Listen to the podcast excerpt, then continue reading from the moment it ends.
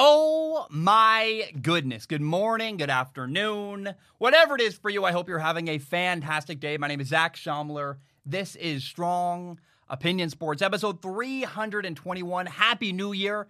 It is Friday, January 1st. It is 8.54 in the morning. And I hope you had a great night with your family last night or whoever you spent your night with. Maybe you're by yourself. Uh, that sounds like a lovely night to me. I like being home alone, having a very quiet night. Uh, Happy New Year. Welcome to 2021. I'm very excited for this year. I'm excited for, I think sports are going to be amazing this year. I'm excited for uh, the show, the, the YouTube channel, the podcast. I think Strong Opinion Sports is going to have a great year uh, between you and me. I'm planning on getting engaged this year, so that'll be pretty cool. I uh, don't tell my girlfriend; she'll watch. I don't care; she knows. Uh, but I'm excited. It's going to be an amazing. I, I hope. I'm very hopeful that after 2020, we'll have a great year. Uh, today, we're going to talk about college football. We're going to talk about NFL Week 17. The last week of the NFL regular season is here. I'm going to share some predictions and kind of do a preview of the weekend. We'll do some Ask Zac questions at the end of the show, really kind of sprinkled throughout the show, actually. Um, you know, on, on Patreon, I asked the peeps over there, I said, hey, what were the biggest surprises of the 2020 NFL season? Or what were the most unexpected things that happened? Got a lot of feedback there. We'll have a great conversation about that. But I want to start today's episode with an analogy or with a, a metaphor, whatever the right word is. I'm, I'm, an idiot. I do my best.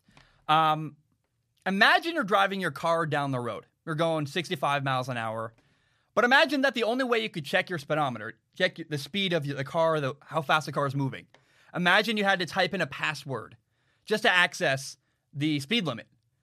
And then imagine that in order to check how much gas you had, you had to use another program, type in another password, and go, hmm, is my car at empty? Is my car at half full? Is my car got a three quarters of a tank? Oh, and by the way, you're not going to get that information for 90 days because that's not how the, the, the, old program and the old software works because it's a lot of nonsense. Oh, and then by the way, your car is running kind of funny. You want to check your engine temperature. Maybe it's overheating. And in order to do that, you have to type in another password on another program and wait a certain random amount of time in order to get that information. It sounds like a bunch of nonsense, doesn't it? It sounds terrible. And you wouldn't drive your car that way. So why would you run your business that way? I am very proud to announce that this episode is sponsored by NetSuite by Oracle. And uh, I want to start with a very honest statement, which is to say that this product is not for everybody. It's not for small businesses, really. It's not for startups. Uh, you know, for example, my company, Strong Opinion Sports, we can't afford this product. Like we're too small of a company.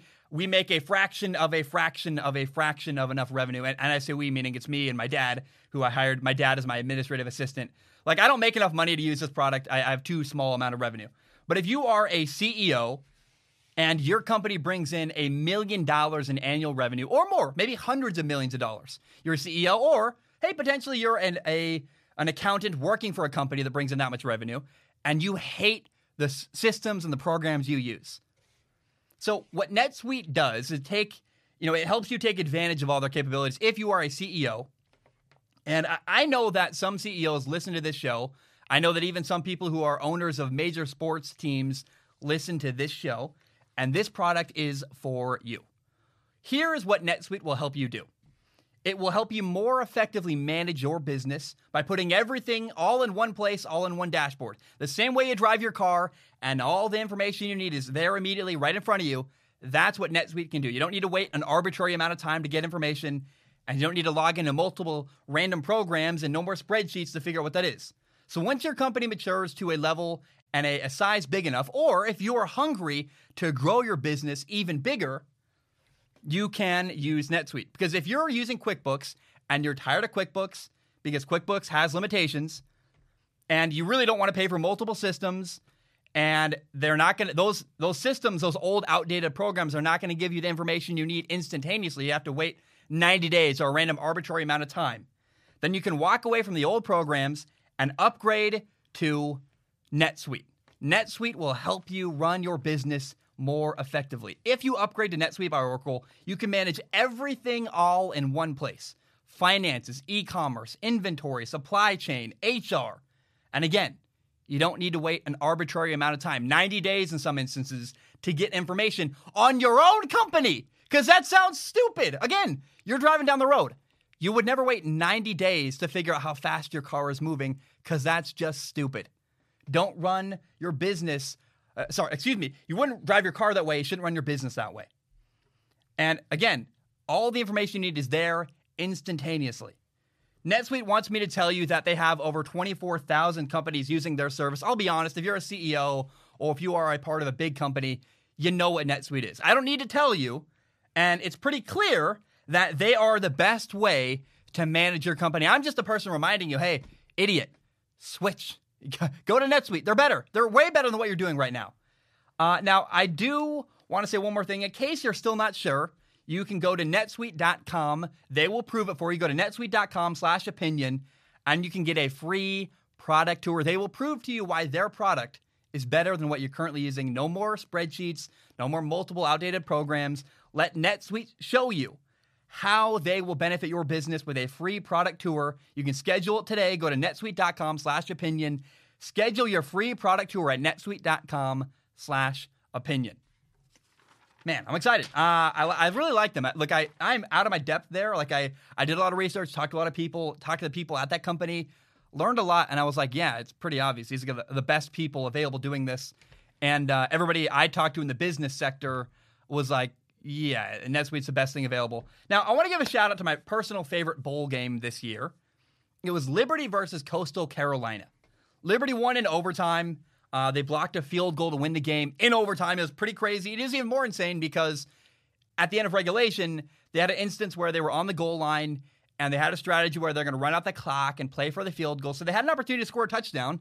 Running back's on the goal line, and instead of scoring, he tried to like literally pull the ball away from the goal line, got knocked out of his hand. He fumbled. So basically, Liberty had an opportunity to win the game at the end of regulation, and they fumbled. They squandered it. So it was fun because they still ended up winning in overtime. They blocked a, a Coastal Carolina field goal. They won 37 34. Fun game. Loved it. I really like watching Malik Willis, the quarterback for Liberty. He is going to be an NFL quarterback at some point. I really enjoyed watching him. I've enjoyed watching him all year. And at some point, I really want to dive in and watch every single game Liberty's played this year. Uh, I, I just I, I think I owe them that to make a topic about them, and I got a lot of feedback about them. I only watched three or four of their games this year. They went, they finished ten and one. Their only loss was to NC State. They lost fifteen to fourteen to a Power Five school in the ACC. So Liberty is legit. I was like, wow, that's impressive. Uh, now Coastal Carolina finished eleven and one. And a lot of people were pretty mad at the end of the season when their regular season came to an end. They were 11 and 0. People were frustrated that an undefeated Coastal Carolina team did not make it into the college football playoff. They're like, ah, you left out Coastal. Well, they lost to Liberty. And I think by losing to Liberty, it's pretty clear, yeah, they did not belong in the college football playoff conversation. They never should have been there. Uh, they, they wouldn't have beaten Alabama. They would have gotten creamed by Alabama, probably the same way that Notre Dame is going to get crushed by Alabama. But I rest my case. If you can't beat Liberty and compete with Liberty, you competed with Liberty. You couldn't beat Liberty. How could anybody expect you to compete with or beat Alabama? And I maintain that these group of five schools, Tulsa, Coastal Carolina, Ball State, San Jose, had a great bowl game the other day. Uh, great's a relative word, but Ball State surprisingly beat San Jose State. Uh, Liberty's in the conversation. These smaller level schools, I very much want to see them break away do their own thing, have an eight team college football playoff. If you're like Cincinnati got a great bowl game, they're playing Georgia today. Yeah. Hey, if, if Cincinnati, they're not obligated to be in the the group of five college football playoff. They can opt for a better game if they're given it. But if you're Tulsa, if you're Liberty, like I would love to see all these teams compete with each other for a group of five national championship. Uh, I think it'd be really cool. I want to see that. And I, I, I, will continue to lobby for that. These smaller schools that have no real opportunity of getting into the college football playoff, they should do their own thing, have their own championship. Because let's be honest, the, the, the college football playoff committee, they're just never going to let Liberty or Coastal Carolina into the college football playoff, no matter what they do, no matter how great their regular season is. Okay, I want to talk about Oklahoma and Florida. Oklahoma beat Florida in a bowl game the other day, 55 to 20.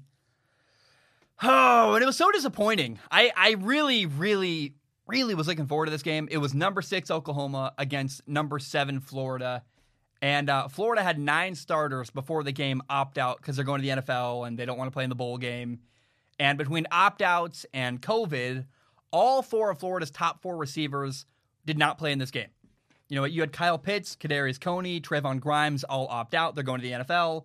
Uh, Jacob Copeland has COVID, and the Florida quarterback Kyle Trask threw 43 touchdowns this year. Those four guys combined for 34 touchdown catches. So basically, the entire receiving corps for Florida didn't play. A couple of starters on defense didn't play. And without his top receivers, Kyle Trask really, really struggled. Uh, he he fought valiantly. I it's kind of a weird situation because your quarterback can't opt out of the game. It's a bad look for a quarterback to do that.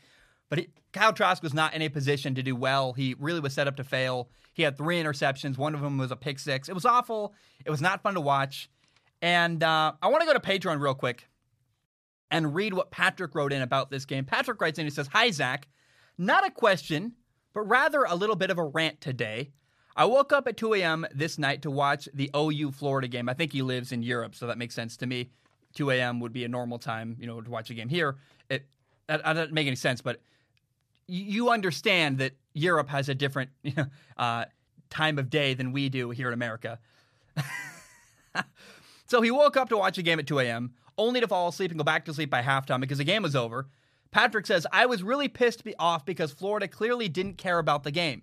I know they were missing some starters, but losing by 40 or whatever it was in the end is inexcusable. What happened to next up, man? I'm not really a fan of either team. I just wanted to see a good competitive football game, and man, was I so disappointed. Why do you even play the game if you don't care? Also, it's really embarrassing to say stuff like, they can't compete with us. They're not an SEC team. They're not the Gators, and then lose by a lot. My only positive takeaway from this game was that OU looked really good, and I can't wait to see Spencer Rattler next year. He improved so much over the year, and I'm curious what you have to say about his game in the next SOS episode. I hope the college football playoff is going to be more interesting than this game. Greetings from Patrick. So, first of all, you touched on something I really like Spencer Rattler. Uh, Spencer Rattler is a incredibly talented quarterback at Oklahoma. He's, he's undersized, a little bit short, but oh my goodness, he's probably got the best arm in all of college football. Can literally throw the ball a million miles around everywhere, make every single throw from every kind of arm angle. Uh, kind of the Jordan Love, Justin Herbert you know, Patrick Mahomes, and, and that's are all very loose, very silly comparisons, but that type of arm talent where you go, oh, wow, that looks different. And so we watched him grow as a decision maker this year, really kind of struggled early on. He's a young sophomore, and he had some growing pains. And by the end of the year, I went, okay, dude, Spencer Rattler is balling out, playing fantastic football. He had a great touchdown down the right sideline. For some reason, the broadcaster goes, and he makes an easy throw. I'm like, that's not an easy throw. Dude, that is a dime to a really small window over the shoulder for a touchdown. Uh, and Spencer Rattler makes a lot of plays that I go, that's just phenomenal. And he makes it look easy when it's really not easy at all. Now, I was sad that with Florida and Oklahoma, we really didn't get to see the 2020 Gators play at all. I mean, they had so many players opt out that I think even Dan Mullen, their head coach, said that the last game that the 2020 Florida Gators football team played was in the SEC championship game against Alabama because that's the last time they were really assembled as a full entire team. This was a shell of that team, and it was frustrating, not fun to watch.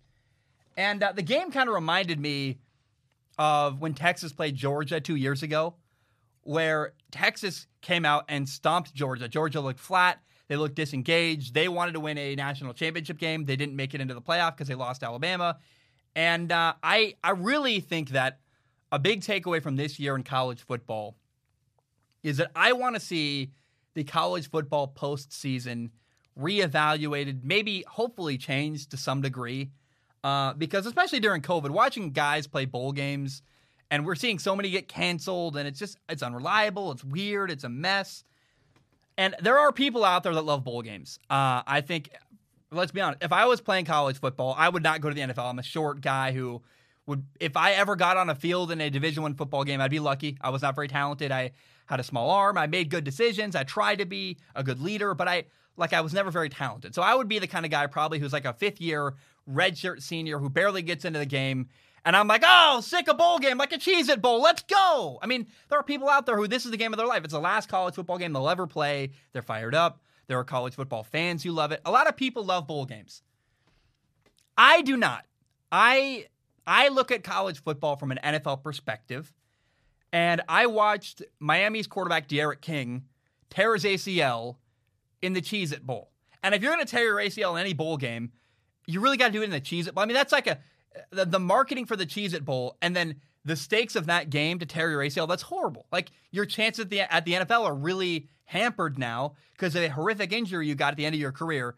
And it's not even like the Armed Forces Bowl or the Rose Bowl or the, I mean, a, a college football playoff game. No, it's the Cheez It Bowl. It's sad, and I feel bad for D'Eriq King.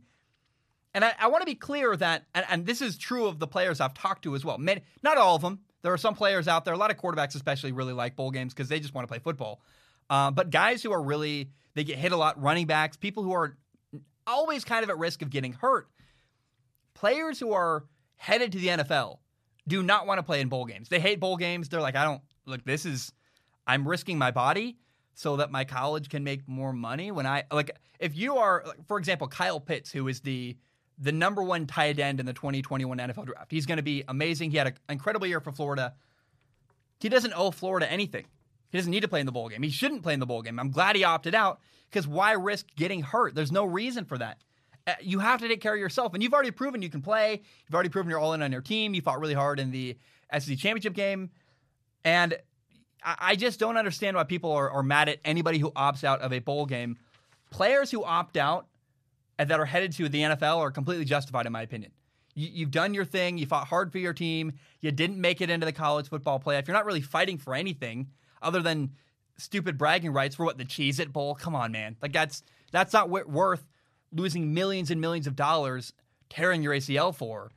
And so this is why I would like to see the college football playoff expanded, allowing more teams to fight for national championship. And you can argue had, whole, had a whole year to do that. But if you're going to have any kind of game after the regular season is over, in theory, the entire regular season, you're fighting for a national championship. Every game matters because every game keeps you in the running to compete for a national championship. Once you realize you're not in the running for a national championship, what are you playing for? It, most players, at least the ones going to the NFL, are like, this is nonsense and meaningless and not important to me. And so by bringing in more teams, like an eight team college football playoff, and having more teams after the regular season is over, in the postseason, competing for a national championship, you literally have more meaningful games and you would have more NFL bound players playing in bowl games. Because I'll tell you, how many Notre Dame or Clemson or Ohio State or Alabama players have opted out of the college football playoff? Have any? I, am not tracking that. I don't think any, because nobody would do that. You want to win a national championship. You're on a mission. You're fighting hard for the goal you started from week one, really from the minute you stepped on campus, all the way from all summer workouts and winter workouts and getting up at five in the morning, go to weights and eating healthy and doing all this nonsense and all this hard work. Nonsense is the wrong word there, but all this hard work. You fought incredibly hard to put yourself in a position to win a national championship. You're not going to opt out of a college football playoff game. No way but the Cheez It Bowl, or I'm sorry to pick on the Cheez Bowl, name insert any other bowl game. For most players who are headed to the NFL, a bowl game is a really a nonsensical risk where you are putting yourself at risk to get injured and hurting your chances at the NFL for very little pay for, for really nothing in return. It's stupid. And so while there are people who love bowl games, from an NFL perspective, bowl games are meaningless. And for players headed to the NFL, they don't want to play in bowl games. I'm arguing, please allow more teams into the college football playoff, an eight team, a 16 team playoff, so that you have more, a, a, literally a larger amount of meaningful football games, which would really incentivize players to play in bowl games that currently they're not playing in.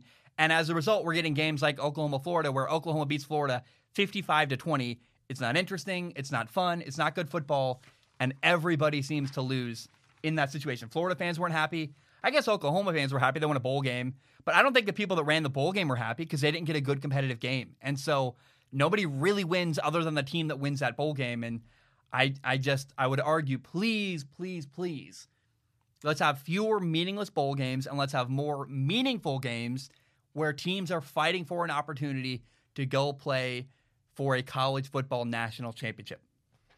All right, guys, I'm going to take a short break. When I return, uh, up next, we're going to do NFL Week 17 predictions. And then later down the road, we'll do Ask Zac, and we will talk about the most surprising things or the most unexpected things that happened in the 2020 NFL season. All right, we are back. Hope you're doing very, very well. I, I gotta say, I hope the NetSuite ad went well. I know it's probably not. Oh, first of all, I know it's clearly not for everybody who listens to the show. Uh, but I do put a lot of work into my ad reads and a lot of work into my sponsorships. And I look, you got to pay the bills. And they're a great company, legitimately, who I really like working with behind the scenes. And I don't really work with any bad companies. And so um, I just I, I, know that was a out of the like a left field uh, sponsorship. People like, what's that? I know that if you're in your 20s and you're not you're in college or you're working, you know, at Safeway, you're like, I don't. That's not at all for me. And uh, clearly, that's not. But there is a small market for it, and uh, I really like working with them. They're a good company that believes in me, and I uh, I appreciate anybody who uh, had the patience for that ad, and I I really like their company. I want to jump in. We have reached the end of the NFL regular season. Week 17 is here, and it's a very important week. Some teams are fighting for playoff seeding, trying to get the number one seed in the NFC or the you know the fourth seed or whatever. And some teams are simply fighting hard to try to get into the playoffs at all. Now, what I want to do in this segment is kind of half predictions, half just a preview, because I am very, very excited for this weekend. I think it's going to be probably the best weekend of football we've had all year so far. And I am not a fortune teller. I, I really, there are some games I'm like, I simply don't know. Uh, Giants Cowboys. I really don't know who's going to win. I have no idea. I don't even feel comfortable making a prediction. So what I'm going to do is go through whatever games I can, make a prediction, uh, and then for the most part, I just can't wait to see what happens. And I want to share my joy and my love of football in this segment with you guys. We'll start with the Dolphins at the Bills. This is a huge game in the NFL. I am so so excited. Uh, playoffs are on the line here. The Dolphins are 10 and 5. The Bills are 12 and 3. And the Bills, in my opinion, are a better team. The Dolphins have to play their best in order to make it into the playoffs. And right now, there are five teams in the AFC playoff picture that are 10 and 5. And only four of those five teams are going to make it into the playoffs. So uh, the Dolphins have really the toughest road into the playoffs. They got to beat Buffalo on the road in Buffalo.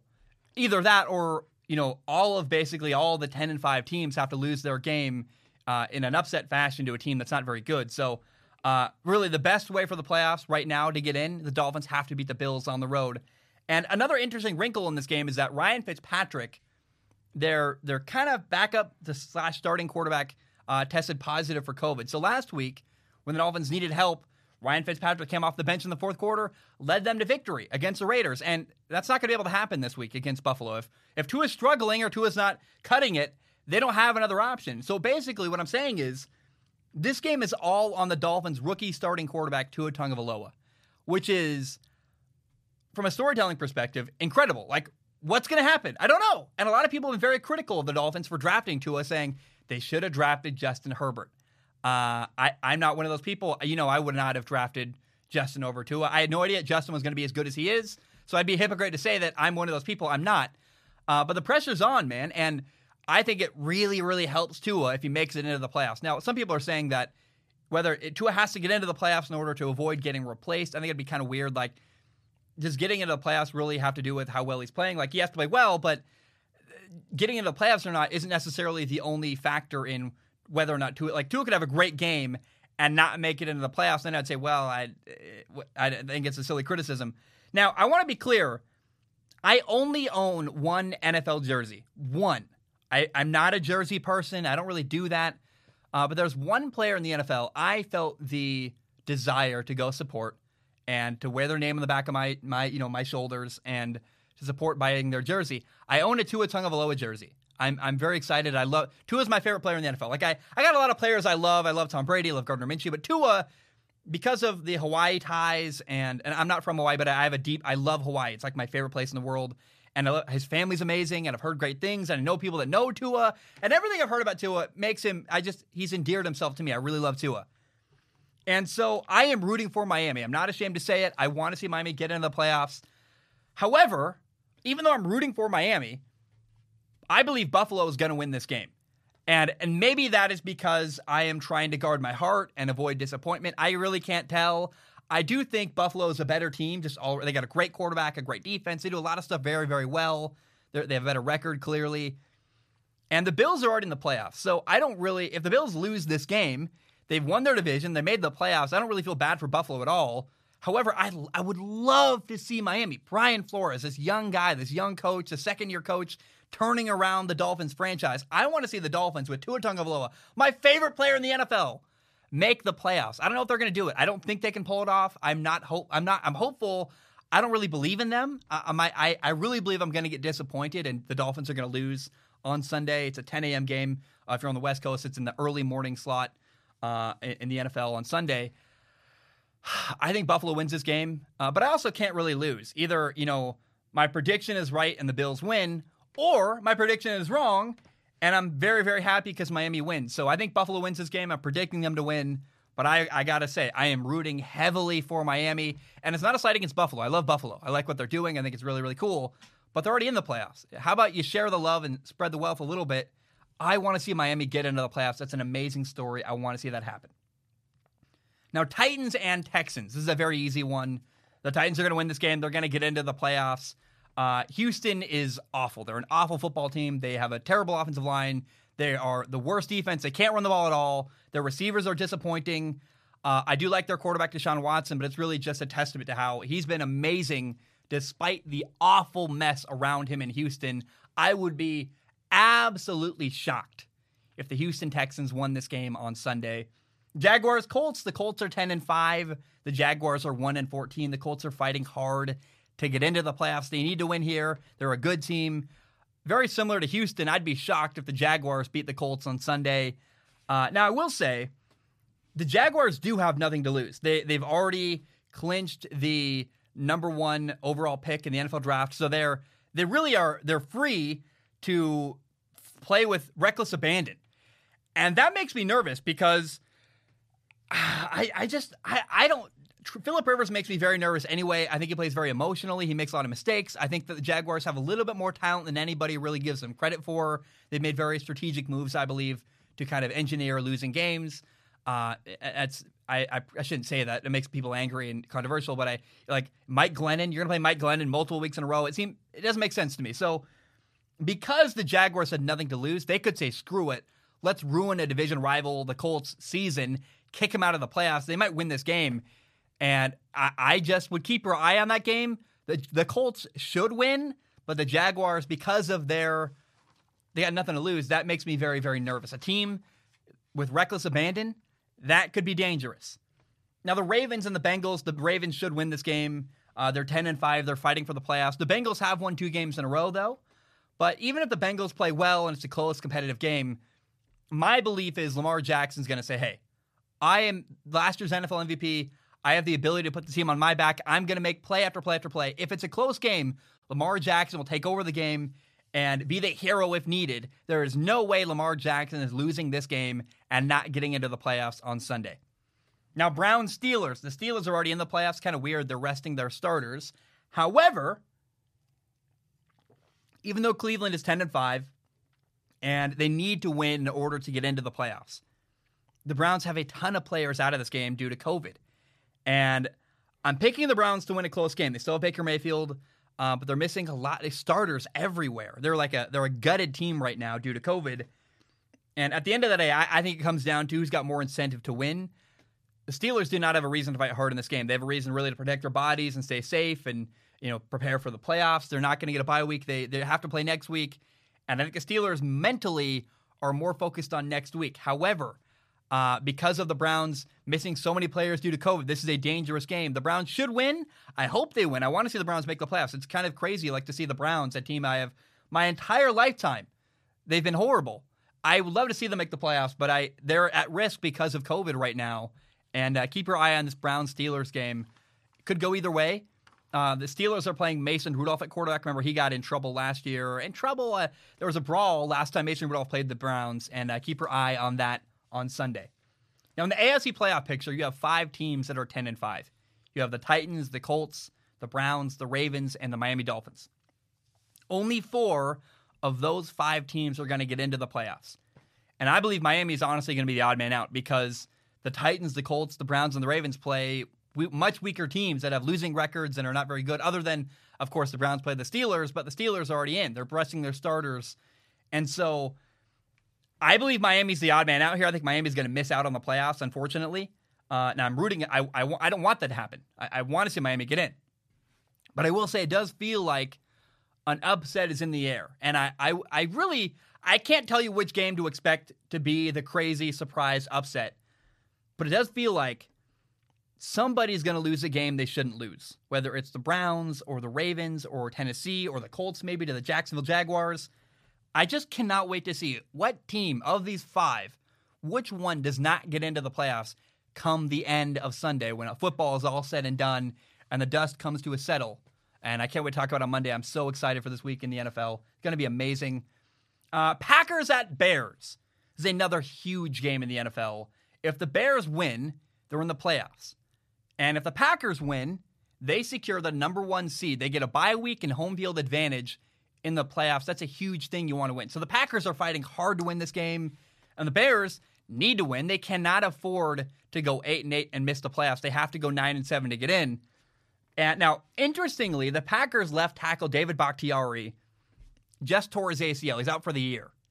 Uh, it's a big loss. However, I am hopeful because the Packers can survive it. They've won games without him earlier this year, and I, I, I just, I still, the Packers are still the Packers, right? They still got, they lose one key player. It's unfortunate, but they can shuffle around on the offensive line and be okay, in my opinion. So we'll see. It'll be a good test against the Bears defense on Sunday.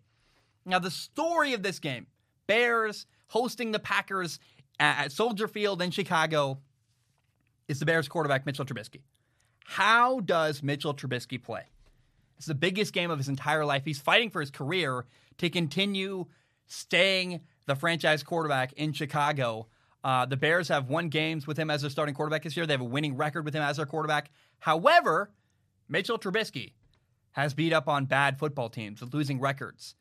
And I want to see how he does against a really good Green Bay Packers team, a good defense. Can he play well in a huge moment in a must win game against arguably the best team in the NFC? We will find out. We're going to learn a lot. This is the most. The, the, we're going to learn the most we've ever learned about Mitchell Trubisky in this game, how he plays and how he does against a really good Packers team at home in a must win situation. I'm picking Green Bay to win. I'm not sure that Mitchell Trubisky's up to the task to do what he needs to do to win this game. Uh, but I have an open mind. I'm willing to allow Trubisky to change my mind about him. We will learn a lot on Sunday. Bears hosting the Packers. Falcons at Buccaneers. I'm picking the Buccaneers to win this game. Not very controversial. Uh, the Buccaneers are getting very, very hot as the year comes to an end. Now, the Falcons are a good team. They played good football recently. I like Raheem Morris, their interim head coach. Uh, and however, the Buccaneers want to win because the Buccaneers, if they win, they would guarantee the number five seed in the NFC playoff picture and they would then play the NFC East winner in the wild card round of the playoffs, meaning they'd play the Giants or the Cowboys or Washington. That's an easier opponent than uh, what Seattle. Like you don't you don't want to play Seattle. You would much or or even the Saints. You would much rather play, you know, the Cowboys or Washington or the Giants than clearly you know an eleven and four Seattle or an 11-4 Saints team. So uh, keep your eye on the Buccaneers game. They want to win. They're they're hungry and they're playing great football as the year comes to an end. And I, I want to say this. I, I was going to talk about it later too.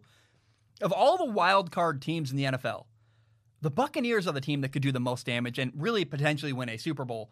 They're gaining a lot of steam. They're playing easier teams. They're building momentum. They got a crazy amount of weapons on offense. They got a Hall of Fame quarterback. They have really good players on defense that when the Buccaneers play their best football, they're amazing. They dominated the Packers earlier this year. The Buccaneers are capable of incredible football on their best day. And if they can make a run four games in a row, then man, I, I am telling you, the Buccaneers are a team to watch out for uh, as the year comes to an end. I guess is it five? So wild card, divisional, and then uh, conference. So the, the Buccaneers, in theory, have five games left this year. Can they win five games in a row and win a Super Bowl? I, I think they could of any wild card team, the Buccaneers are the team that could win the Super Bowl. Now let's talk about the NFC East. Washington leads the division right now. They are six and nine. Now the Cowboys are also six and nine. They're second in the NFC East. But the reason why Washington is ahead of Dallas is because Washington beat Dallas twice this year. So if they finish with the same record, then Washington by default wins the division. Now the Giants are five and ten. And one of these three teams is going to make it into the playoffs via the route of winning the NFC East. So Washington this week plays at the Eagles, and I am picking Washington to win this game. Alex Smith, the Washington football team quarterback, has been out with an injury recently. And there's just no way Alex Smith, who's been on the cusp of playing, you know, recently, he probably could have played last week if he really needed to. Uh, there is no chance Alex Smith does not play in this game. He's not going to skip a game with the playoffs on the line. He's going to play. Uh, I, it's going to be a fun game because the Eagles quarterback is a rookie quarterback, Jalen Hurts. He's really, really good. Played very good football down the stretch. Uh, you know, you, people look at his stat line from last week and not really understand that it doesn't fully represent his game. He had some late interceptions, forcing it, trying to make mount a comeback. But he played some really good football last week, actually. And uh, now Washington is a better team. They have a very good, I think, underrated defense. Washington should win this game, but Jalen Hurts could make it very, very interesting. Keep your eye on that game. But Washington, especially if Alex Smith is playing, should win this game on Sunday. And as a result, by the way, win the NFC East, make the playoffs. Now, the Cowboys at Giants, if Washington wins, then it really does not matter who wins the Cowboys Giants game because both of them would be eliminated anyway. But if Washington loses, then this game is incredibly important because it will decide the NFC East and who gets the playoff uh, gets into the playoffs via winning that division, and it's going to be a bloodbath in the NFC East. So Cowboys at Giants, I have no prediction. I simply I have no idea. Uh, I'm not a shaman. I'm not a you know I, am not a tarot card reader. I don't predict the future. Um, but I, and I also I don't want to just guess. I don't want to be like, wow, I'm going to pick the Giants because and then I have no reason. Like I don't have a reason to pick either team. Uh, you know, the Cowboys played very good football last week against Philadelphia. and Dalton looked good. They had their offense looked in sync. Uh, but the Giants' defense is also very solid and made some good plays all year. Uh, so I'm just very curious how, really, at the end of the day, how does the Giants quarterback Daniel Jones play? He's the wild card in this game. Can Daniel Jones play well enough to beat the Cowboys in a must-win game and potentially get his team into the playoffs? I don't think so, but we'll find out. Either way, it's an amazing must-win game for both teams, and I cannot wait to watch the Cowboys and the Giants. I, I think if I'll keep my eye. I'll be tracking Washington, but probably actually watching the Giants Cowboys game. I just I'm so excited and so fascinated for this weekend. Now, Saints and Panthers. The Saints are a better team. I'm curious though if Carolina can pull off the upset. Uh, now, the Saints need to win in order to have an opportunity or a chance or a shot at the number one seed in the NFC. Remember, that's a good incentive because if you get the number one seed in the NFC, you have a bye week and you have home field advantage in the playoffs. So the Saints, I get that they're fighting really hard for that kind of incentive. They want the bye week, they want the home field advantage. But I, I really hope that New Orleans does not regret that they're not going to rest their starters. If, God forbid, Drew Brees get injured in this game and it wrecks your entire playoff run, or, or what if a, a, key member of the offensive line or a, a defender, or I mean, I, I just would hate to see somebody on the New Orleans Saints get injured this week in a game that they really their their fate depends on the Green Bay Packers losing. I don't like those odds, and I I just I I'm really nervous and hesitant that the Saints are not resting their starters. I get why you're not doing it. You do have a shot at the number one seed, but I don't know if it's worth it if someone gets hurt. And I, I just keep your eye on that. And now Christian McCaffrey is not playing for Carolina, uh, but I I just I I think this is a risky game. And I, I don't feel good about the Saints not resting their starters. The Carolina Panthers could win this game, and if I'm the Saints, man, Taysom Hill's is the starting quarterback against Carolina, and I'm not putting Drew Brees out there. I'm not putting any key players on defense or offense out there, but they're going to do it. And I, I really hope nobody on New Orleans' team gets injured on Sunday. Now the Cardinals and the Rams. The Rams are nine and six. The Cardinals are eight and seven. Arizona needs to win for a chance at the playoffs. They have to go nine and seven to make it in. Now there's actually a, a weird reality where if the Bears lose the game and the Cardinals win, then actually both the Cardinals and the Rams could get into the playoffs. It's kind of a weird scenario, but that's actually possible. Um, now, the Rams have lost two in a row. Jared Goff has looked very, very bad recently, their starting quarterback. Uh, now, John Wolford's actually playing this week for the Rams. Part of why Jared Goff looked bad is because he's been hurt and injured, and uh, he's getting surgery. He's not going to play this week. John Wolford is going to play for the LA Rams this week. You would think then the Cardinals are going to win. They're, they're playing a backup quarterback. John Wolford's not a slouch. I mean, he played very well in the uh, the uh, Alliance of American Football playing for the Salt Lake Stallions. And I believe that's who he played for. Maybe it's Arizona. I think he actually played for the Arizona Hotshots now that I think about it. Uh, he was. He was a Hotshots player for Arizona. But John Wolford can play. And I, not, not that great, but I don't have a lot of confidence in the Arizona Cardinals either. They just lost to the 49ers. Uh, DeAndre Hopkins was kind of a non-factor in that game. Had had multiple opportunities downfield that didn't didn't make plays, and I mean, the Cardinals got stopped a lot by the 49ers last week in key situations, and the Rams have a good defense. So I, it's it's weird though that I really have no confidence in either team because of their bad performances recently. Uh, a backup quarterback's playing in this game, and one of these teams, maybe both, is going to get into the playoffs. But I don't care. It's it's a weird situation where, you know, the Cardinals probably win.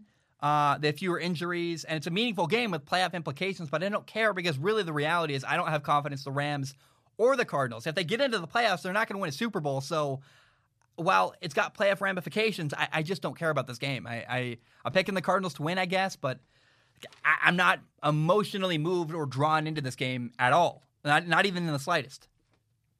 The Seahawks and the 49ers. Uh, the Seahawks are 11 and four. They're currently the number three seed in the NFC. Uh, mathematically, they still have a shot to get the number one seed in the NFC. Uh, they would need to have New Orleans lose and Green Bay lose, and then they need to beat the 49ers and win. I don't like those odds. I don't. You're, you're relying on too many other factors that are not in your control. And so I would, if I was Seattle, I would rest my starters. They're not doing that, but very similar to New Orleans. God forbid anybody on the Seattle Seahawks starting roster gets hurt. I, I would be a starting lineup, excuse me. If they have anybody get injured, uh, DK Metcalf, Russell Wilson, a key player on the offensive line, uh, Chris Carson, like man, it's scary. So the game makes me uneasy. I, I really don't know who wins. Probably Seattle wins this game against the 49ers, but the 49ers are playing very, very hard, playing good football recently. They're on a third string quarterback and they beat Arizona last week. And uh, I just, I really hope nobody gets hurt for Seattle on Sunday in a game where I think you should arrest your starters and you really should not fight for a number one seed because there are too many factors out of your control in order for that to happen and take place. Jets and Patriots. It's a weirdly interesting game where the Jets are out of playoff contention, the Patriots out of playoff contention. Normally, a game like that, I'm like, I don't really care at all. But uh, it feels like the Jets have a legitimate shot to beat the Patriots. The Jets have won two in a row, and I don't feel comfortable picking a winner because the Jets are playing well. The Patriots have not been playing well, and the Patriots are a mess. They need to rebuild this offseason and retool a lot of stuff and make some moves and bring in new players. And so uh, I would not be shocked if the Jets beat the Patriots on Sunday, but we'll see what happens. And I'm really curious and interested in how things go down the road. Now, the final three Week 17 games uh, are kind of meaningless. I, I will say briefly, uh, the Raiders and Broncos is interesting because the Raiders are on a really on a skid at the end of the year, and the Broncos, man, Jerry Jeudy and Drew Lock, rookie receiver Jerry Jeudy from Alabama, Drew Lock, your young quarterback, they cannot connect. They've been horrible at finding, you know, they've been out of sync and you know not on the same page all year. And Jerry Jeudy had a lot of drops last week. I, so really, if you're watching Denver's game, I, I guess I wasn't going to care because neither team is in playoff contention. However, keep your eye on Drew Lock, keep your eye on Jerry Jeudy. Uh, Jerry Jeudy had a really, really awful game last week. Dropped a touchdown, dropped a couple passes. Uh, he needs to have a good game to bounce back and finish the year strong. Now the Vikings Lions, I don't care. Uh, both teams are eliminated from the playoffs. I don't. Matthew Stafford, I don't believe is playing. He got hurt last week. Uh, and then the Chargers Chiefs is a game where watch for Justin Herbert. That'll be fun, I guess. Uh, but the Chiefs are resting all their starters. They already have clinched the number one seed in the AFC. They're resting their starters. So uh, Vikings, Lions, Raiders, Broncos, Chargers, Chiefs are probably the worst games of the week. But I tried to give you an effective reason why you should watch. Watch for Justin Herbert. Watch for how Drew Lock does, and then um, I, I watch for Justin Jefferson with the Minnesota Vikings. He's a fun rookie receiver who I like to watch. Guys, that's all I have for week 17. I- am really, really excited to watch how the week finishes out. And I hope you enjoy watching football this weekend. It's going to be an amazing weekend. Enjoy football on Sunday. I'm going to take a short break. When I return, we'll do some Ask Zac. Uh, going to talk about the biggest surprises from 2020 and the most unexpected things that happened this year in the NFL. I'm very excited. We'll answer some audience questions when I return in a moment. All right, we are back. Hope we're doing very, very well. Uh, I want to talk about two non-sports related things real quick. Number one, I got a haircut recently. Had long hair. Uh, got really tired of dealing with it. I am so happy to have short hair now. Uh, there's no maintenance. It's so nice. And if you're a person like me with long hair and you didn't like it, hey, take a bold move, cut your hair off. Oh, it feels so great. Number two, uh, I recently watched a movie, uh, Disney Pixar Soul. It's on Disney Plus. Not a sponsor, clearly nothing like that. Uh, my girlfriend's convinced it's not a kids movie. My girlfriend has a theory. You know, Liz has a theory that it's a, a, a movie for adults, and she's probably right. It's actually the best movie I've seen in twenty. I saw all in all of 2020. It made me cry uh, multiple times, like a hard, ugly cry, and not because it was like uh, sad or like a parent died or a brother died. Like it just was moving about a guy who had a dream. And kind of the elevator pitch is that it's a movie about a guy who gets his big break uh, creatively, and then he dies. And it's like no, like he's in heaven saying, "No, let me go back. I want to. I want to live my life. I want to chase my dream." And I, oh my gosh, man, waterworks like crazy. I was crying. I loved it so much, and I cannot recommend enough. You go watch Disney Plus. Uh, go watch Disney Pixar Soul. It's my favorite Pixar movie ever. It's my favorite Disney movie ever. It's uh, I don't think it's even a kids movie. I'm, I'm convinced. I, I agree with my girlfriend. It's probably not really a movie aimed at kids. It's about death and chasing a dream, and it's beautiful and amazing. Uh, it's now time for Ask Zac, my favorite part of the show. In case you don't know how it works, you go to patreon.com forward slash Zac Shomler. You give a dollar a month. You can give more if you want to. Please do. It literally helps pay my rent. Uh, but the way it works, a dollar a month gives you access to send in questions on Patreon. Now, I do not guarantee to answer your question on the show. My only guarantee is I look at every single question with my eyeballs. I pick the top couple, try to read them on the show when I can, and I I really enjoy it. I, I, we got a lot here today, kind of a, a, cornucopia of questions, like a bunch of general questions, and also I, I gave you guys a prompt. I said, hey, send in what you thought were the most unexpected things to happen this year in the NFL, or really, you know, what surprised you most about the 2020 NFL season. And uh, the first, you know, submission of the day for that prompt uh, let me find it. Sterling wrote in, and a lot of people wrote in about this, but I, I, chose Sterling. So I think it was the most concise and most interesting kind of way of putting it. He said, I was surprised by the Jets beating the Rams, then the Browns, and now having a good chance to beat the Patriots. Yeah, crazy, man. The Jets are playing good football recently. I, I never. I mean, Sam Darnold looks. I always liked Sam Darnold. I always thought Sam Darnold really was kind of shining, dimly shining, kind of amazingly, but making some really good plays, and nobody was taking notice of it. Uh, but it's just crazy to me that the Jets are playing good football. They look well coached. They've won two games in a row. Uh, they might beat the Patriots on Sunday, which is like, if that happens, I will be beside myself. It's unbelievable to me the turnaround the Jets have made recently. Now, Sharky writes in saying, I was surprised by Jared Goff. Not for a good reason. yeah. Uh, Jared Goff is, you know, he's plateaued. He's really not made any progress in a long time, and he's actually looked really bad recently. Now, I, I want to give him some credit where credit's due. Jared Goff got hurt last week. I think he hurt his throwing thumb, and no matter what happens, if you're hurt, you're playing through it. I thought Jared Goff eh, really made an effort to stay in the game and keep playing, and I, I, I respect that. But Jared Goff has made some inexcusable, bad, awful mistakes this year that I, I just am flabbergasted by. And Jared Goff has been surprising because he's been frustratingly bad for long stretches of this year, and it's just inexcusable. Now, Ally writes and Ally says, I was shocked by how bad the Broncos have been this year. A lot of people seem to have thought they could make a run to the wild card round, but it's just another dreadful losing season. What I'm wondering, Zac, is which wild card team do you think is a dark horse to make a run deep into the playoffs? So I think, Ally, do not forget that part of why the Broncos were so bad is they had injury after injury after injury.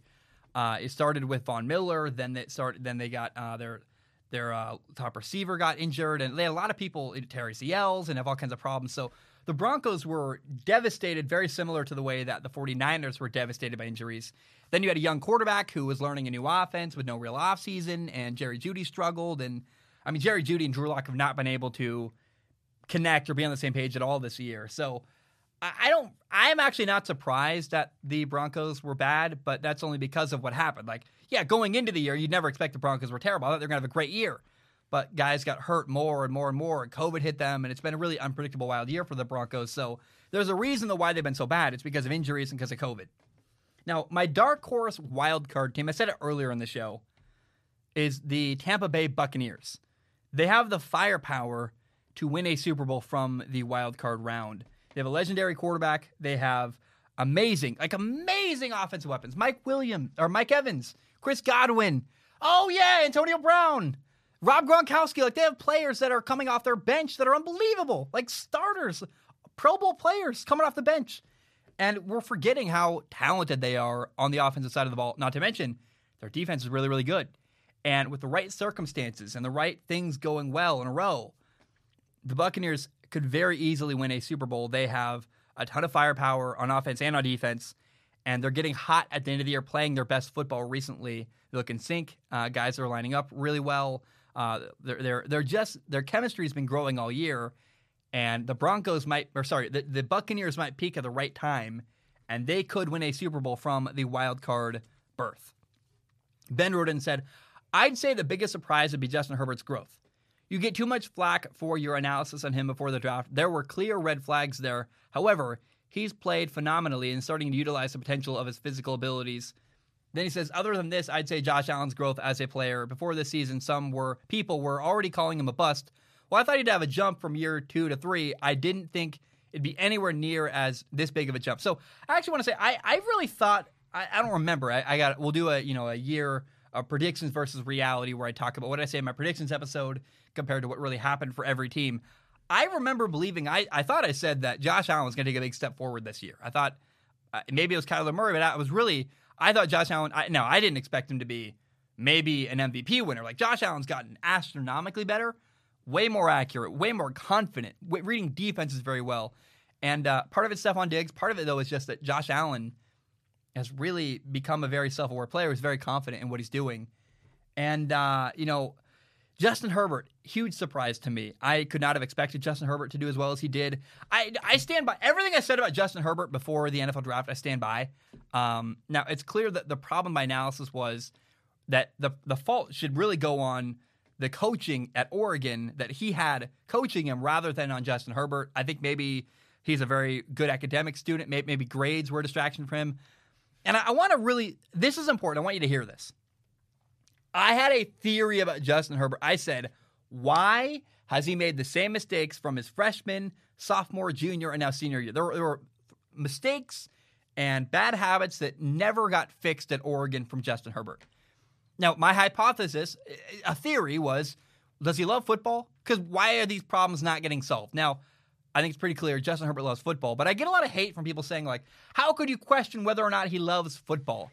And I, I just was spitballing, saying, look, why is this guy's problems not getting solved? Why are he? Why is he making the same mistakes year in and year out? Now, with better coaching, I think one of the keys to success with Justin Herbert that nobody's talking about is his quarterback coach, Pep Hamilton. Pep Hamilton is a guy who was actually an XFL coach of the DC Defenders. He did a great job there, and uh, I really think that the reason why I hope Anthony Lynn does not get fired by the Chargers. A lot of people want their head coach to get fired.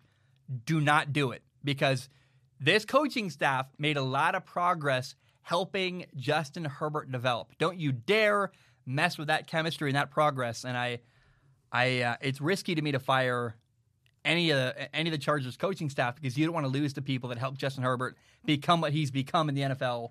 Because his habits are better, he's making fewer mistakes, he's more accurate. Like clearly got great coaching, and that's from Anthony Lynn's coaching staff with the Chargers currently.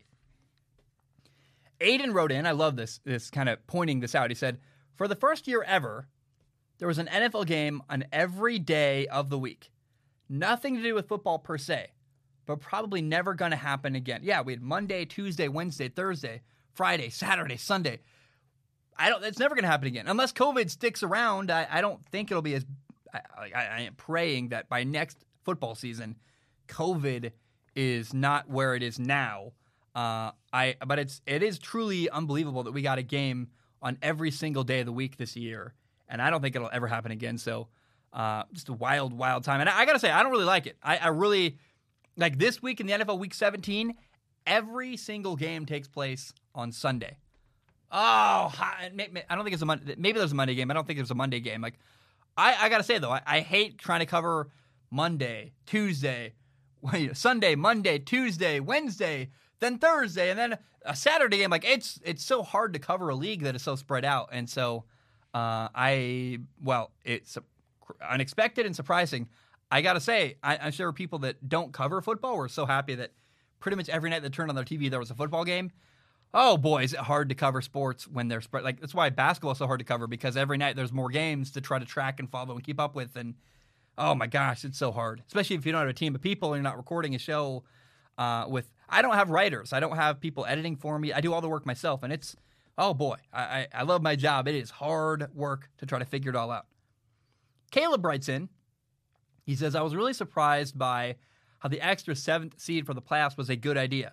With so many quality teams this year, I feel satisfied with the quality of playoff teams and the extra reward for the best conference team.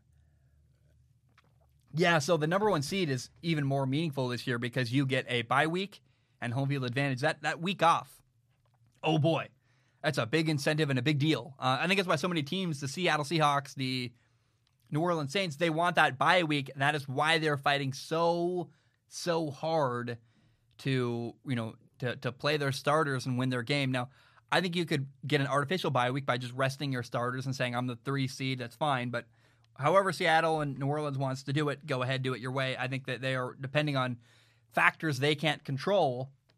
But yeah, oh my goodness, like part of why there's so much you know division. The bad teams are really bad, and the good teams are better than ever. I feel like this year. Uh, now the NFC East, part of that is because they're. I mean, there's only so many wins to go around this year, and it, when I do like NFL predictions, I always kind of have more teams in the middle because it's just you would think that team wins would be more evenly distributed. They're not evenly distributed at all this year. There's bad, bad, and then there's good, good, and there's I mean, there's five, ten, and five teams right now in the AFC. We could have an 11 win team not make the NFL playoffs. That's crazy to me. So, yeah, I am surprised at how successful the seventh playoff team has been this year, and I'm really excited to see how it plays out this year.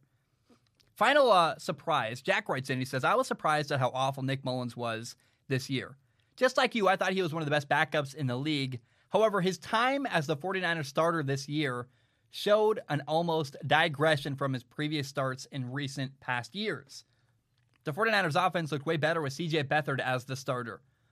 I know you probably didn't watch a lot of 49ers games this year, but if you ever do a deep dive on Nick Mullens' 2020 season, you'll see just how poorly he performed. Jack, I actually want to push back. I watched a lot of Nick Mullens this year. Uh, I watched uh, every game. I missed like one week. Otherwise, I watched every game he played this year. And uh, you, you say like Nick Mullens was bad because he. Here's the thing: Nick Mullens is a backup quarterback. Nick Mullens should play maximum two to three games a year coming off the bench if your quarterback is hurt or for whatever reason. Uh, now, not only were there a ton of injuries around Nick Mullens this year in San Francisco and COVID, you know, people missing because of COVID and all kinds of things you could not predict or prepare for. But a guy who really should only ever play two or three games max in a season, Nick Mullens, played in 10 games for the 49ers this year. He should never play that much. I mean, he really, I, the word exposed is funny, but he should never be doing that much during a season. I still stand by Nick Mullens as a great backup. If you need a guy for a game or two during the season who can know your offense very well and run your system and for the most part, not missed very much of a beat. That's Nick Mullens. He's a great backup. But again, Nick Mullens wasn't a backup this year. Nick Mullens was a starting quarterback, and Nick Mullens isn't a starting quarterback. So uh, I, I thought that, you know, because he's not a starting caliber quarterback, he got exposed for what he is. But I'm not shocked. I mean, Nick Mullens should never play 10 games in any season of the NFL. He should play two or three max. And so I, I want to push back. I think he's still a great backup, but he's a backup, not a starter. He became a starter this year. He should not be a starter in the NFL. We have five other questions that are non um, non surprise related. Daniel C writes in says, "Hey Zac, is Daniel Jones the frozen pizza of NFL quarterbacks? Dude is okay, does the job well enough, but you just have that feeling you wish you had something better. And if that's the case, what is Patrick Mahomes in that scenario? Hope you enjoyed the holiday season, Dan. I love that. I've always said duct tape quarterback. That's kind of that's like one of my things I use is a duct tape quarterback, meaning they can bridge the gap. I've never now, I'm going to add a new one in my vocabulary the frozen pizza of the NFL, meaning he's fine. He's just not what you really want. He's just, I, I Dan, thank you for contributing to the podcast. We're gonna, I'm going to use that forever now. Uh, I would say that Jared Goff is a, a a frozen pizza quarterback, meaning like he's he's fine, but that is not your first option. That's not what you want forever, and that's not what you would really truly want. That's Daniel Jones. That's Mitchell Trubisky that is there's a lot of quarterbacks like that that are just fine, that are not great. And like Teddy Bridgewater, another frozen pizza quarterback. Not what you want, not really what you would pay. You're not paying $30 for a frozen pizza. You're not paying $30 million for Teddy Bridgewater. I, love that, Dan. I'm grateful you said that. Now, what's Patrick Mahomes in this scenario? Uh, think of your favorite meal you've ever had. Think of, you know, one of my favorite things in the food industry. An underrated thing, by the way, is the Red Lobster biscuits. Like, holy. I'm not even gonna say it. I can't say it. I don't want to cuss on the show. Uh, one time, crazy story. I was driving my friend across the country. Uh, she was moving from uh, Washington to New York City, and I I just helped her. She she actually flew me back from Minnesota. I was helping her drive across the country because that's a long, boring drive by herself, and I drove her U-Haul from Seattle to Minneapolis, Minnesota. We stopped in Bismarck, North Dakota, and had Red Lobster. Like what the heck, Red Lobster in the middle of the country? Now, if you think about it, uh, it's closer. I, am not gonna say. I just was. It's weird. You wouldn't think that Bismarck, North Dakota, would have good seafood, and they probably didn't. But the biscuits are the thing I'll never forget. It's the only time I've ever had Red Lobster. The biscuits were amazing. And uh, my, my anniversary dinner with my girlfriend's coming. We've been together about a year now on uh, the 7th. Wish her if you want to say anything to her on, on January 7th. We're going to go to Red Lobster for dinner because it's just like a, we've never been. She's never been. I've only been once. So It'll be a fun thing. So, what is Patrick Mahomes? Uh, if Daniel Jones is a frozen pizza uh, that's really not what you want forever, he's good enough. Patrick Mahomes is the best meal you've ever had, whatever that is, whatever, uh, whatever you th- when you think of the best meal you've ever had. I think of having uh, mashed potatoes and gravy and corn, and you you and, and sorry and, and ham, the sweet ham on a plate, and you kind of just mix them up into a bowl. The corn, the mashed potatoes, the ham cut up, and ah, the gravy. It's so good.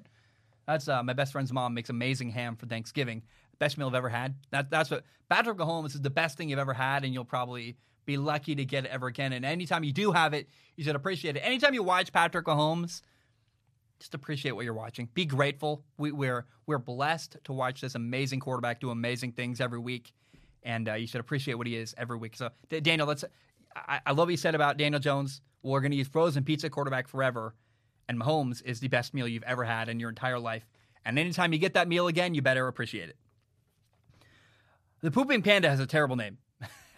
the, pooping, the pooping panda, terrible name again. He writes in and says, if you played Madden 07 which I did. I love Madden 07. It's I, I, mean, when I was a kid, that was the staple. The the creative team was great. The creative player was so deep.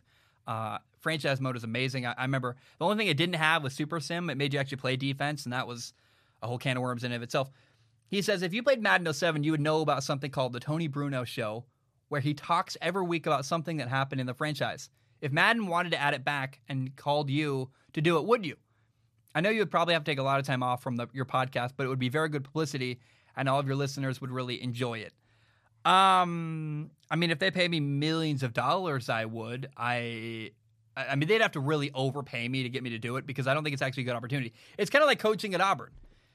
I don't think coaching at Auburn is really a good opportunity because you're getting kind of set up to fail and it's not really helpful and this and that. And so, if I did the Madden radio show, which I don't think they would ever do again because they clearly don't care about franchise mode, I haven't bought Madden since Madden 11, my favorite Madden ever. I played on the PlayStation 3 to this day. Clearly, clearly, uh, EA does not care about franchise mode. Very frustrating to me. Um, now, if they wanted me to do the Strong Opinion Sports Show, where you hear my voice talking during franchise mode. First of all, I think it's kind of dumb. I think it's better just if you want to have a podcast. I think on the new consoles, even you can play a podcast in the background on your console while you play a game that makes way more sense anyway. So if you want to do that, hey, if you're playing franchise mode, play Strong Opinion Sports in your ears. I think that's an amazing idea.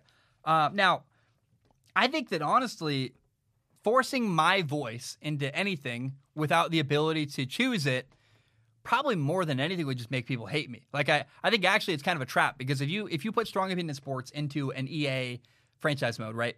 Uh, and and again, you can't opt in. You you it's being forced upon you, and you can I guess turn it off. But I, I think honestly, more than anything, I would probably get more people to hate me than like me. They'd probably be like, his voice is annoying and it's a stupid thing because it's automated and I just don't have any faith EA could pull it off, and I don't have any faith it would really be good for my brand. So if they want to pay me like twenty one million dollars and really like I'm set for life in that way, if if everyone if my show falls apart because of it, then I'm still fine. Then I'd do it because I'd still do strong opinion sports forever. But maybe everyone, I, I don't think it's actually worth the benefit. I think it actually probably more than anything make people not like me. I think Tony Bruno is a real person. By the way, I didn't realize that. Uh, I and, and to be let's let's also look. I'd never known Tony Bruno was a real broadcaster. If he is, he didn't become famous from Madden. Like Madden didn't really jumpstart his career. I don't think it would work that way for me either. So, I, pooping panda, I would avoid the Madden franchise thing at any cost. Now, now, again, pay me 21 million. I'm set for life. Buy a property in Hawaii. I can do strong opinion sports from Hawaii. Yeah, absolutely. I would. Money talks, right? So I, I do it for the right amount of money, but I wouldn't want to risk my brand uh, for that stupid Madden thing. And also, I'd miss a lot of time doing the podcast, so it wouldn't be really effective anyway. Jose writes in says, Hey, Zac, I see a lot of people already saying Tom Brady had a bigger role in the Patriots dynasty uh, than Bill Belichick, but doesn't context matter? The team that Bill is coaching and the team Tom is playing with right now are not comparable. Tom Brady has an amazing cast of weapons and amazing defense on uh, the Buccaneers, while Bill Belichick has players that didn't even play this year for COVID and had a quarterback in Cam Newton that played very disappointingly. I am sure if you gave Bill, uh, Bill Belichick, the Buccaneers team with a top 10 to 15 quarterback, they would be in a similar situation. But that's how I see it. What are your thoughts? Yeah. I mean, I, I think that here's the thing people want to give credit. People love controversy. They love, you know, saying this guy or this guy. And everyone wants to say that now, you know, the pendulum has swung. It used to be that Brady only won because of a Belichick. Now people are saying that Belichick only won because of Tom Brady. They're both wrong. The reason why Belichick and Tom Brady won was because of both of them. Like they collaborated. They both were responsible for the dynasty they built in New England. You can't give one guy credit but not the other guy credit. They both pulled their own weight. And I I hate this culture of people saying like, "Well, Bill was more, more important," or "Why do we have to say one guy was more important than the other?" Hey, the most important part of every football team are coach and quarterback. Period. There's not one guy more than the other. Like, a Belichick had this crazy, tough, rigid, hard to follow culture, and Tom Brady was his enforcer. Tom Brady was the guy who was the model citizen who said Belichick is right and enforced that philosophy and enforced that culture. And so they worked together. You can't give one guy more credit than the other. They needed each other to win those Super Bowls, and there's no guy who's more or less capable, uh, more or less um, deserving of praise or recognition or uh, what's the word here? You said, um, you know, uh, had a bigger role than the other. They both had a huge role, and they couldn't have worked without the other person. So I, I don't think it makes any sense to give one guy more credit than the other for the Patriots dynasty. I know you're not doing that, Jose, but yeah, anybody who's saying it's Tom or Bill, both people are wrong. Uh, Mencko writes in, so this is a fun one. I, I, meant to read this on Christmas. I actually accidentally left it out of the show. I felt really bad. So Mencko writes in, he says, it's a long one. Says, it's Hi, Zac, it's Christmas Day, and you have one small present left to open. It's a secret letter addressed to you. The letter is from the NFL commissioner informing you that just like a WWE, the NFL is fixed and just for entertainment. You are the only person outside of the team owners and commissioner to know this. The NFL offers you the chance to do your shows as you do it, but now gives you TV airtime as the sole NFL Network media show. Would you take the opportunity? Would you reveal the big secret? Or more importantly, if the NFL is rigged for entertainment, would you still watch it or cover it? Oh man, uh, Mencko, if that happened, I think I'd have to take the money immediately, right? So I'd have to. I, I couldn't say no to it at first. I'd have to start by, okay, I'll take your money, I'll do your thing. But I, I would lose interest very quickly in what I was doing, and I'd be happy for the money, but I, I would be heartbroken to find out that this thing I love, football, is rigged. It wasn't rigged when I played high school or college football. I don't think the NFL is rigged. I mean, it's it's it's preposterous. Anybody says that. Uh, now you could argue that there are certain teams that get certain calls in in their favor. Like that's I, I fair enough. If you want to do that, uh, probably that does happen. Very well could happen. Um, but if the NFL was the WWE, I would be heartbroken. I'd be disinterested. I could only pretend for so long before I said I gotta go cover movies or video games or something else that pulls my interest because it would very quickly the magic would be gone and I would lose interest. So uh, that ever happened, I, I would do it for a little bit probably because like the money would be good and I'd the opportunity would be pretty cool. But I think I'd burn out on it almost immediately because I would have nothing. My passion would be sucked away from me uh, for the NFL and for football. Last one of the day, Brock writes in. I, I should have said this is really the long one. It's a it's a very one, two, three, four, five, six blocks of writing. So buckle in, prepare yourself. If you leave during this segment, no problem. I love you. Uh, I don't really even have an answer to what Brock is proposing, but Brock writes in with a long, wordy um, write up. And I, I just want to put it out there for food for thought because I think it's a fun, interesting theory. Brock says, Hello, Zac. This is going to be a little wordy as I'm a lawyer, so I'm a firm believer in being thorough. So hang in there with me. I promise it's a good question. Is it a question? It feels like an opinion. Uh, says, Let me lay the foundation to get to my question. So I'm a really big Patriots fan, and this year has been a nightmare has been the nightmare I knew it would be. I've personally believed for a long time that Brady is underrated. Yes, underrated, even considering he's widely known as the GOAT. I think this because of what we're seeing this season. We're taking a, a former Heisman winner and an NFL MVP and asking him to run this team. I think seeing what has happened for to him this year shows what Brady dealt with for 20 years. Sure, there are a few pieces here and there, but regardless, Bill knew what he had got himself into this year. So we're getting to my question. Do you think the Patriots should move forward with Cam Newton? Here's what I like that Brock included. He said, I have thought of a few things we could do as a team to keep the team competitive with only a small dip in performance. Uh, I better be because you guys are bad. Now, there are two ways I see this happening. We need a wide receiver to mentor N'Keal Harry. I don't think Harry is a bad wide receiver. I simply think he hasn't had the mentoring he needs. The only half decent wide receiver we had since he got drafted is Julian Edelman. The problem is N'Keal Harry and Edelman are nothing alike. They, have, they do have completely different play styles. So I see a few ways of doing this. We rebuild by taking someone like Justin Fields or Zach Wilson, someone with good fundamentals, let him sit behind Cam Newton for a year, or we still draft Fields or Wilson, but try to make a play on Matthew Stafford to sit behind one of them for a year. To solve our wide receiver problem, we could make a play on Odell Beckham Jr. while he's out with his ACL injury, and the Browns are weirdly looking better without him. So then we have an Odell to mentor Harry while Cam or Stafford mentors Justin Fields or Zach Wilson. What are your thoughts? Is this realistic or possible? And finally, do you think this is a would get us out of the rebuild we're diving towards? Thank you, Zac. Love the show. Brock, thank you so much. Uh, interesting thought. N'Keal Harry needs a mentor, probably. Uh, do you get Cam Newton, keep him as a mentor for Justin Fields? I like that idea too. They have actually similar play style. Um, I, not a, or even even Trey Lance maybe. I think Trey Lance is a guy who people love his measurables. I think Trey Lance has a lot of problems on film, but with a year to sit and time to learn, that could work. Um, it's certainly not a terrible idea to say let's keep Cam and get a quarterback, a young guy that Cam can mentor. Maybe Jamie Newman from uh, Wake Forest, Georgia via Wake Forest, uh, who opted out this year. I don't know. I don't have the answer. I, I don't know what the Patriots are going to do at quarterback. I, am not even going to speculate. I don't. I just wanted to read that question, put it out there for food for thought. And uh, guys, I love you so much.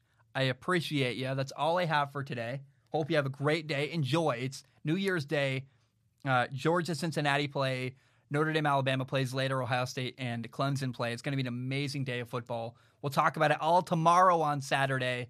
Uh, I'm literally next episode, three things. That's it. We'll talk about those three games. And uh, I love you. I appreciate you. But um, bum, bam, we are done.